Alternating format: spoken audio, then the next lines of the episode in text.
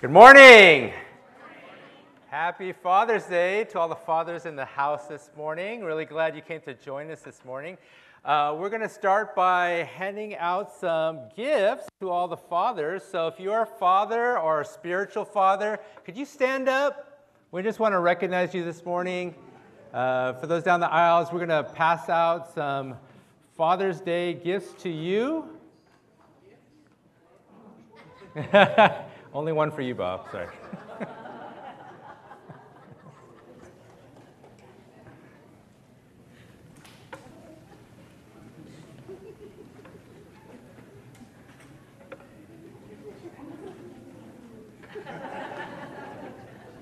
yeah, after you get yours, you can go ahead and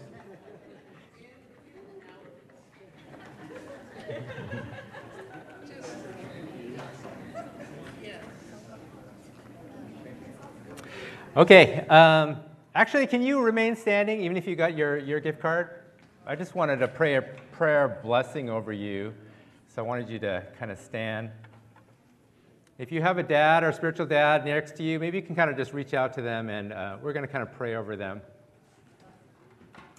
So, Lord, this morning we want to recognize all the fathers because you're a father and you know what it means to be a father. So we pray for all the fathers and the spiritual dads that are standing up here this morning. We want to pray that your Holy Spirit would just come and to bless them this day. We know what's in the heart of every father this morning. We know what they want. They want nothing. They want to do absolutely nothing today, Lord, and we recognize that. But as they're doing nothing today, I pray that you would pour into them. I pray that you would bless them as they rest physically, as they rest mentally, as they rest emotionally, fill up their heart, Lord. Fill up their heart, fill up their spirit. Fill up them with everything that they need to carry what they carry. All the weight of responsibility, all the things that they have on their shoulders, of whether it's work or with home or with kids or what, all the things that they carry on their shoulders, all of the problems that they try to face and all the things that they try to solve, all the weight of those things, I pray that you would lift that today. I pray that in replace of those things, that you would pour out your spirit on them and empower them and fill them to be the men that you called and and created them to be. So, Lord, I pray for all the dads that they would be encouraged this morning. They'd be encouraged this day, this Father's Day, that their Father in heaven sees them and knows them and wants to fill them and empower them this day. So we thank you, Lord. We thank you as our Father. We want to recognize you today. And we pray for all those that are standing here this morning. We pray all of these things in Jesus' name. Amen. Amen.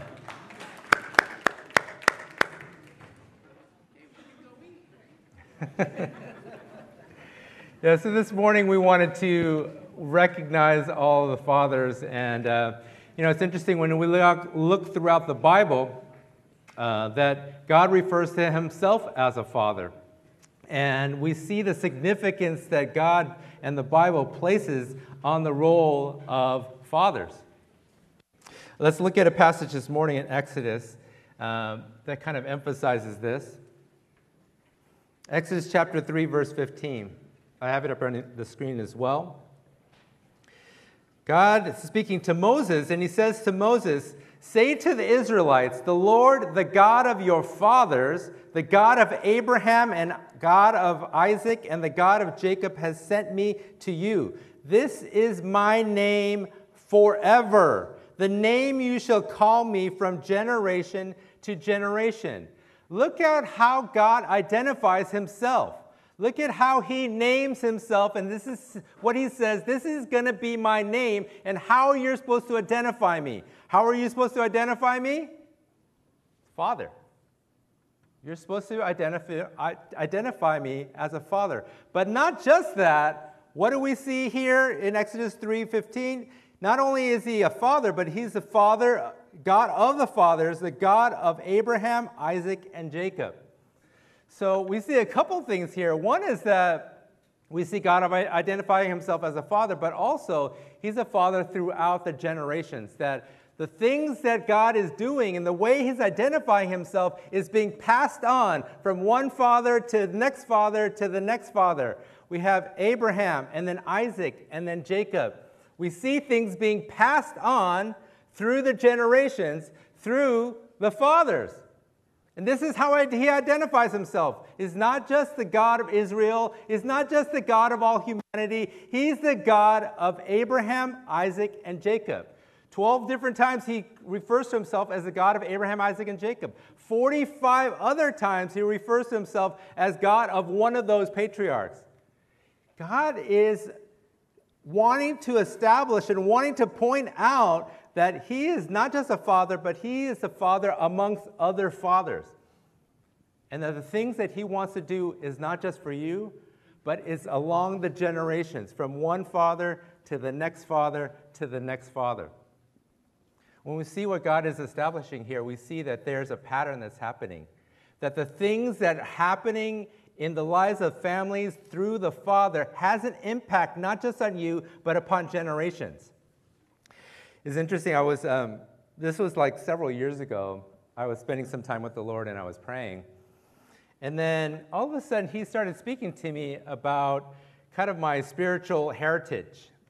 And uh, I've shared my testimony in the past how I grew up at church, but I don't think that I was really considering myself a Christian all the way until I was uh, in college.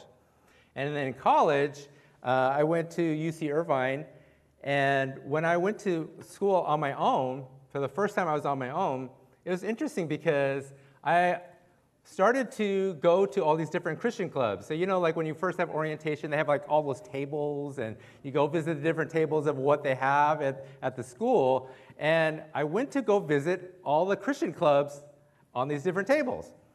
And like I said, I don't really think when I look back that I was a Christian at the time, but my parents always instilled in me to go to church.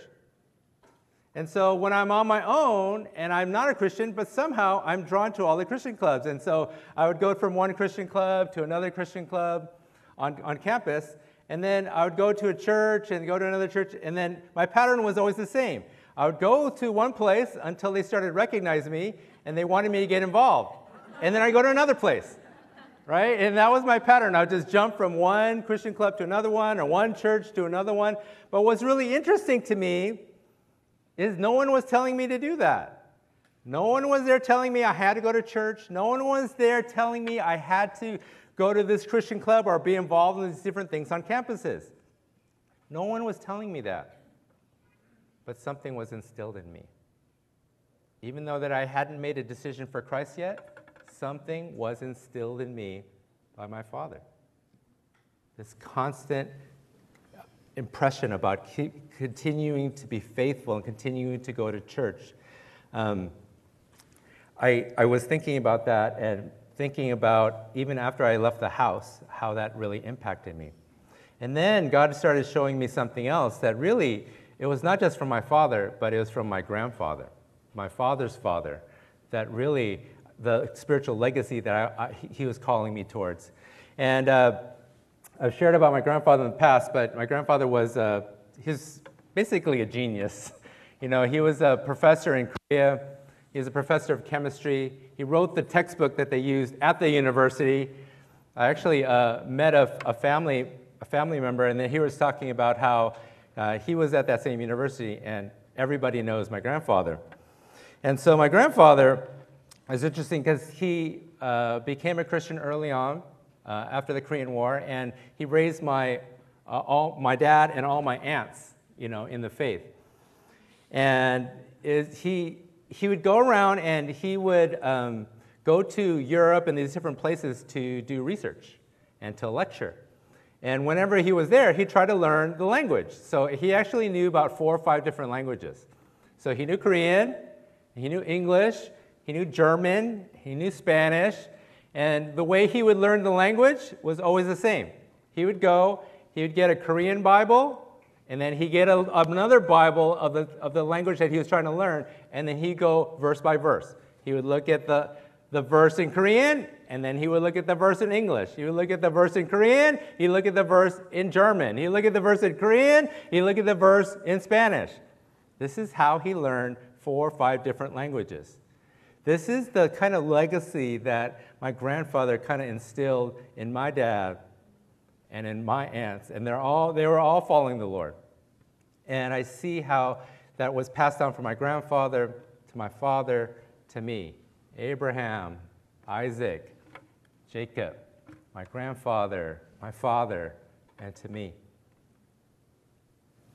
I think we need to see the importance that God is instilling upon us as fathers and the things that we can carry from one generation to the next.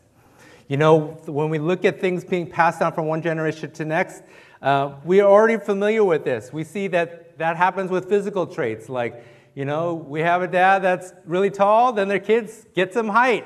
If we have some dads that are short, unfortunately, that gets passed on too to our kids as well. We see it with physical traits, whether it's hair or eye color. We see it with other kind of tendencies. We see it with like uh, different personality traits. And Susan and I always joke about different personality traits we see in the kids, like, oh, that one, that one's from you. you know, that good one? Oh, no, no, that, that's for me. right? We joke about those kind of things, but we see, we already have a familiarity how those things get passed on from one generation into our kids. But what's true physically is also true spiritually. You know, look at this passage in Exodus 20. It's actually part of the Ten Commandments. Exodus chapter 20, verse 5 says, You shall not bow down to them or worship them, for I, the Lord your God, am a jealous God, punishing the children for the sin of the parents to the third and fourth generation of those who hate me.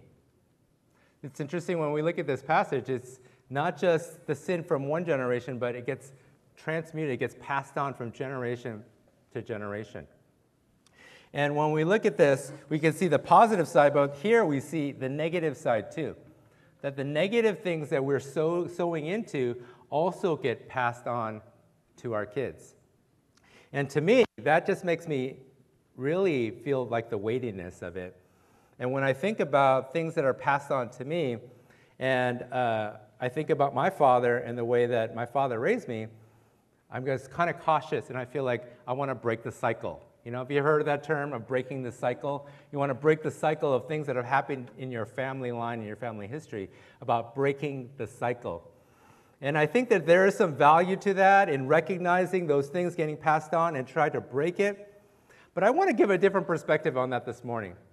And I think that when we look at things being passed on like this in this passage, or we think about our own upbringing and we think about the things that we experience from our fathers, and some good and some bad, I think oftentimes it's really easy to look at the negative side. It's really to look at the things that you lacked. And a lot of times we as parents react to that. All the negative things we experience, we try to do the complete opposite.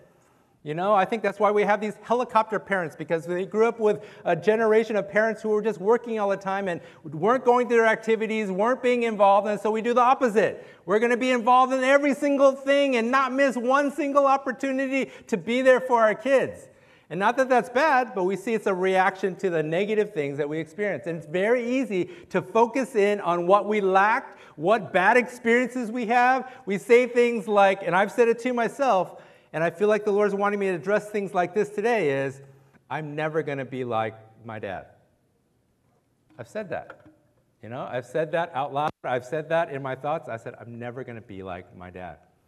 And I feel like the Lord telling me, you need to repent of that. You need to repent of that. And I need to repent of that. And I think all of us need to repent from that type of thinking because there's a certain mindset that births that kind of thinking, which is, when I look back, I just see the negative. When I look back, I want to break the cycle. When I look back, I want to do things differently. When I look back, I try to react and do the opposite. When really God is saying, there's something good that I was doing. Even in the worst cases, there's something good that I was doing. And I think that this is a new mindset that we need to have because when God looks at things, He doesn't focus in on the negative. Did you know that? When God looks at your situation, when He looks at your life, when He looks at what's happening in your life, He doesn't focus on the negative. He's not overcome by the negative. He's not drawn by the negative. He's not focused in on the negative. And that's so opposite of seem like our human nature.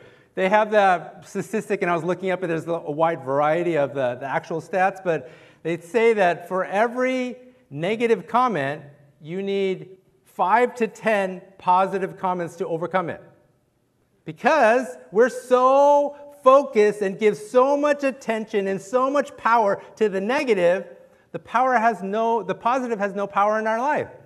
So much so that if you get like all of these great reviews, all of these and one negative review, what do you focus on? The negative. You focus in on the negative and we give power to the negative. And so when we look back at our childhood or we look back things that are happening, what do we focus in on? What gets highlighted to us is the negative. It's very easy to have uh, to make a list of like all the things that was lacking, all the things that didn't happen, all the bad things. And what are all the good things? Wait, I don't know. I have to kind of think about that. But when you look at the Bible and you look at the way God perceives things, this is the perspective you're supposed to have. Philippians 4 8. Finally, brothers and sisters, whatever is true, whatever is noble, whatever is right, whatever is pure, whatever is lovely, whatever is admirable, if anything is excellent or praiseworthy, think about such things. Where should our focus be as Christians? Where should our focus be as believers? On the positive. I believe that God tells us this is our supposed perspective because that's His perspective. He's not overcome by evil. You overcome evil by good. This is the heart of God that even when He sees negative things happen, He redeems it. That's the whole thing behind uh, Romans 8:28, that God causes all things to work together for those that are good. So how many know if God causes all things to work together for those that are that love Him? That if things are not good, that it's not the end. How many know if God is causing all things to work for the good of those who love Him, if it's not good, that means it's not the end? Because God's not done yet. Because God doesn't focus in on the negative and feel like that is overwhelming. And that has the power that God redeems. And this is the perspective I really believe that He wants us to focus in on. When we, whether we're thinking about our past and things that have happened in our childhood, or we're thinking about present, presently things that are happening to us in our life, I feel like we, be, we need to be able to recognize not just the negative things, but what is God doing? What is God doing? We need to take commands like this in Philippians 4 4 seriously. When Paul says, Rejoice in the Lord always, I will say it again, rejoice. Let me ask you, how many know that this is a command? This is a command, right? Thanks, Marilyn. You recognize this a command? This is a command in the Bible. Let me ask you another question. How many of you take this command seriously? How many of you take this command seriously? You have to do this. You're supposed to do this. God wants you to do this. Rejoice in the Lord. And Paul knows it's not in our natural tendency, so he says, I will say it again. Rejoice. Because you're going to forget it. Because you're not going to take it seriously. You're not going to focus in on doing this. You need to focus in on this. This is God's perspective. God's in a good mood all the time. He's rejoicing all of the time.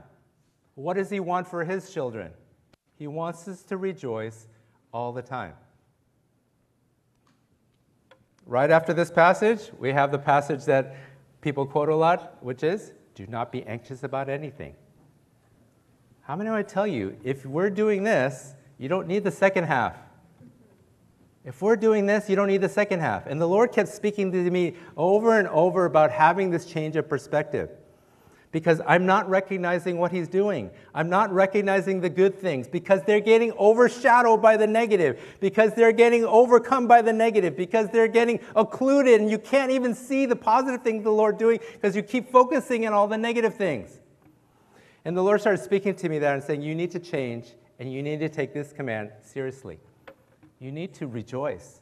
And so I've been focusing on that every day. Lord, I'm going to rejoice. Even when things are hard, I am going to rejoice.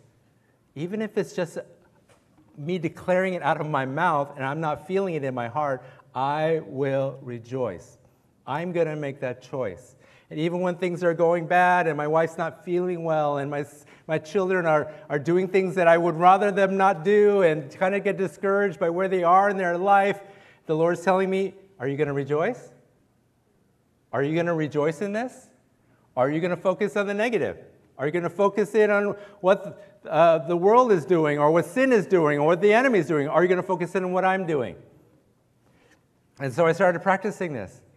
And even when things were hard, I started practicing, like, I need to rejoice. And I tell the Lord, if the only thing I have to rejoice about is you, I'll rejoice in that. If everything else that I can see is only negative, then I'm going to rejoice in you.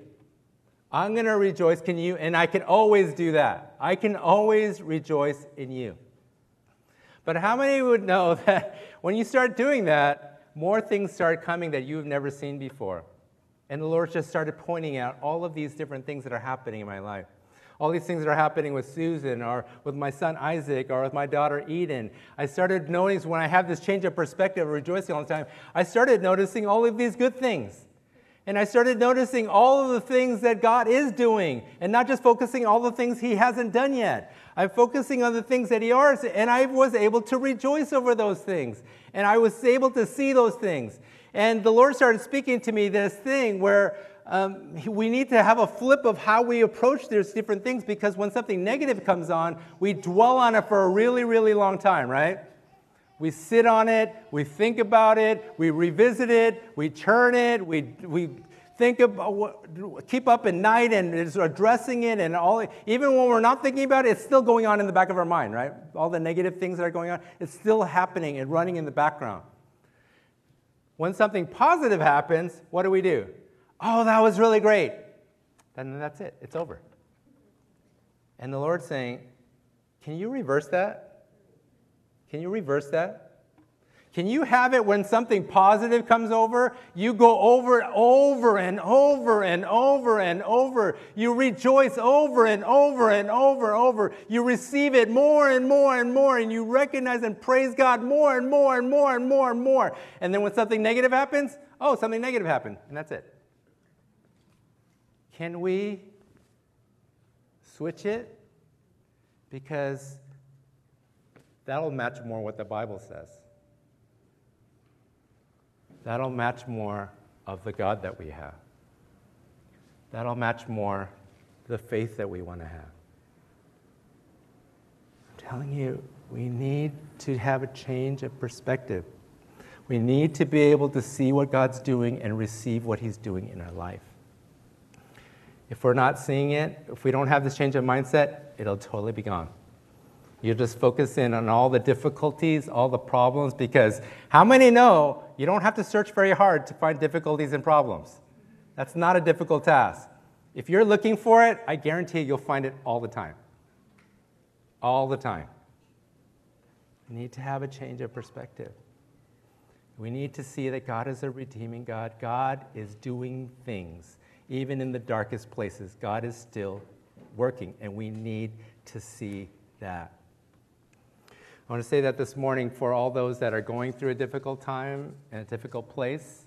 I pray that you be able to see the Lord and to rejoice. Even this morning, if it's only rejoicing in Him, we need to make the choice to rejoice because He is good. So, Lord, I pray that everyone this morning that they would do that, that you'd be able to receive that, that God would just give you a new mindset and a new perspective so that you'll be able to recognize the things that He's doing. Will you be able to see that receiving from your Father? You know, some of us had good experiences, some of us had bad experiences with Father. I pray that the bad things wouldn't overcome, wouldn't overshadow, wouldn't crowd out the things that you want us to receive and the things that we're carrying on. You know, I've done a lot of complaining in the past about my own father, and I think that one of the things the Lord is pointing out to me is I need to have a change of perspective. And so I started praying and asking, Lord, what, what did my father carry that you want me to carry? Because I focus a lot of things on the negative side, which is I don't want to carry, I don't want to receive. But the Lord's saying you need to spend more time focusing in on what you should receive. And I just started thinking about my God, my dad, and just how uh, consistent he was and faithful he was. And I just looked at it on the negative side, it's like he's just so stubborn, he doesn't want to change, he doesn't want to be open to anything. But God's saying there's something redeeming the way that I made him, the one things that I wanted to pass on from generation to generation to generation, and you need to receive it. You need to receive it. You need to receive his steadfastness, his hard working, his sacrifice, his you know, on the negative side, you think he does, can't receive anything and all this, but on the positive side, he's so for our family. He's so for our kids. He has sacrificed so much. Can I receive that? Can I receive that from my Father? Can I receive those things that get overshadowed by the negative? Can I receive those things that have been not have been uh, hidden and for the Lord to uncover those things, things that are just laying there on the side that the Lord wanted me to take in to receive. Can I receive those things? And I pray that this Father's Day we could receive those things. You know, as fathers, we need to receive those things because what we have gets passed on from generation to generation. And so when we think about that, I think that um, the Lord really wants us even today, to be able to receive. So, um, when I when I was praying for um, today, it's funny. I was telling Dale this morning that the Lord kind of changed my message, so I, I just changed it about an hour or two ago. But I was going to do something else, but I feel like the Lord wanted me to speak something else as we kind of close our time. So I feel like the Lord wants us to raise up the, the men at Catalyst and the fathers here today.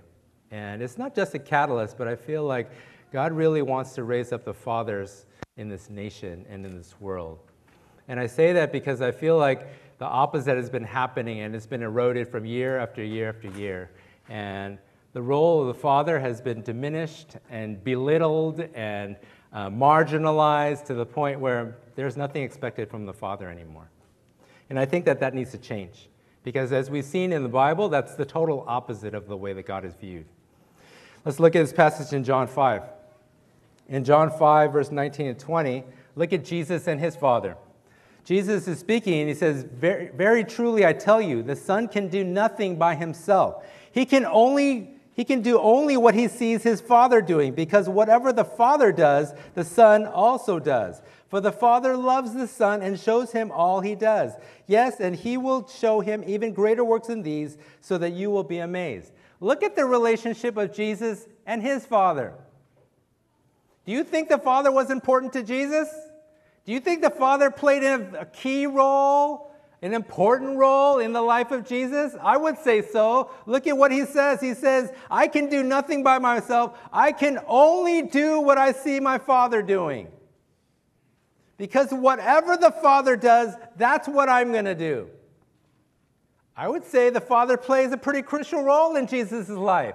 I'd say that the Father plays a very central role in his life. I would say the Father was everything to Jesus. I would say that the Father is at the, highest importance, of the highest level, the highest role that you could possibly place in the life of Jesus. That's where the Father would be. I would say that the Father is the central heart of everything He's about. It's the central piece, it's His direction, it's His guidance, it's, it's His it's guiding post, it's everything to Him.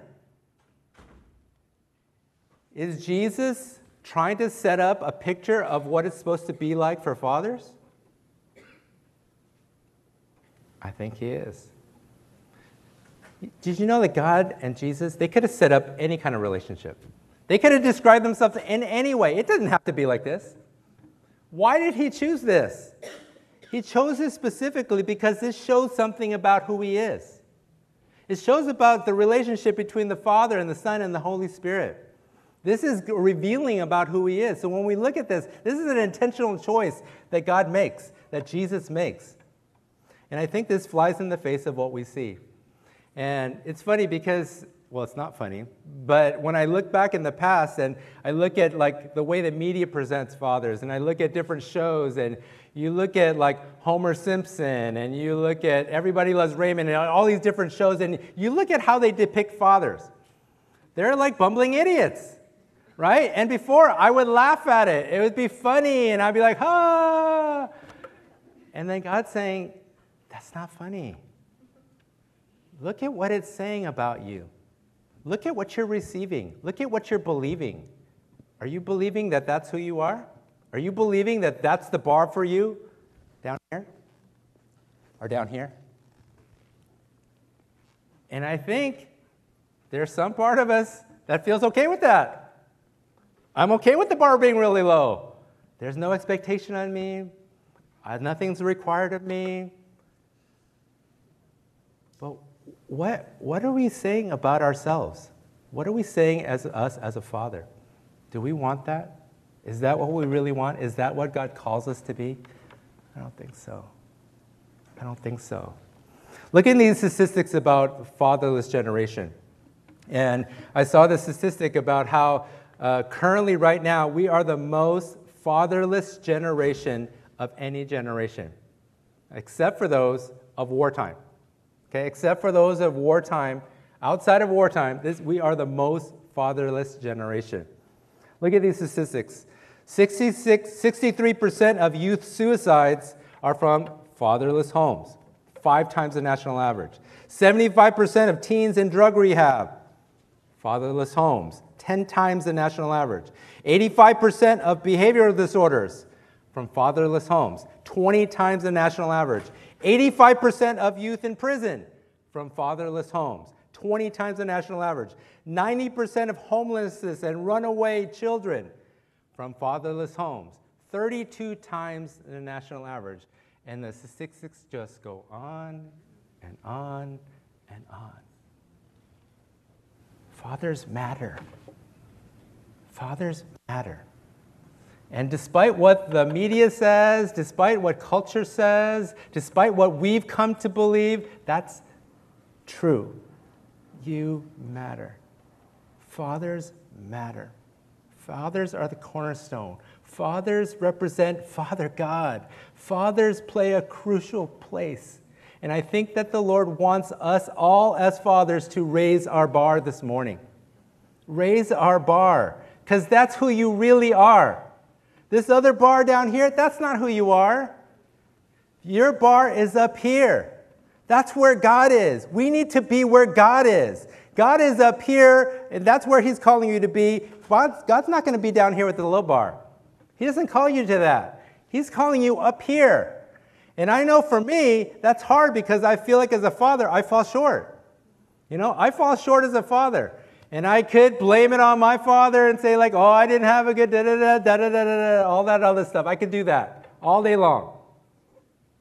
But the reality is, I can choose. I can choose. And for me, I feel like for my kids, I need to choose what God wants, and it's to raise the bar for the fathers.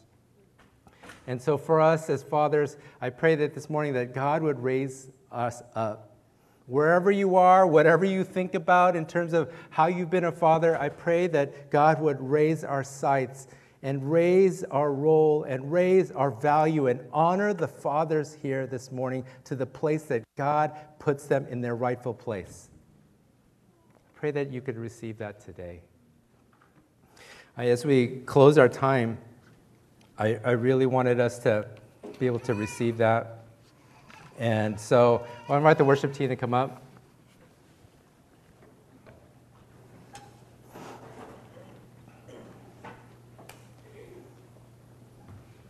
And as they come up, I just, um, I know I prayed earlier for the fathers, but I want to I wanna pray once again. And when I pray, I really want to focus in on, I think, the most important thing the most important thing for you to be the father that God wants is for you to be a son. The most important thing for you to be the father, the kind of father that God calls us to be, is for you to be a son. You need to be a son. You need to receive from your heavenly Father. For all of us that don't have great examples, He's our example. We need to be fathered by our heavenly Father. And so, Lord, this morning, as we are honoring the fathers in this place, I pray that you would help us first to be a son. Help us to be a son this morning. Help us to receive from you as our Father. Help us know that we can be completely dependent upon you, and that's okay. We can say that we don't know what we're doing, and that's okay. We don't have to have all the answers, and that's okay. That we can be nothing, have nothing, bring nothing, carry nothing, and that's okay. That you would come and to receive us, that you would pour, pour out to us, that you would help us to be loved so that we can love our kids and our wives and our families. Help us to receive from you as our Father. So, this Father's Day, I pray that you would be a father to the fathers here, that we'd be able to come and to receive from you as a son. Help us to have a renewed commitment to our Father first so that we can be a father. Help us have a renewed commitment to be connected with you, a renewed commitment to be dedicated to you, to a renewed commitment to be dependent upon you, to a renewed commitment to hear from you, to be close to you, because that's what we need to be the kind of fathers that you want for our families, for our church, for our nation, for our world, that fathers need to be like you as our Father. We need to be like you. So I pray that you would renew that sense in us. Renew that sense of encouragement this morning for us to be the fathers that you want. Renew our sense of our dedication to be sons first so that we can be the fathers that you call us to be this morning. Thank you, Lord. Thanks so much that you provide everything. You provide everything through your Son, Jesus, so that we can have a relationship with the Father. It's for that we can praise and rejoice this morning. We can rejoice in that. So we rejoice in you this morning. We rejoice in the things that you're doing and help us to receive that. In Jesus' name, amen.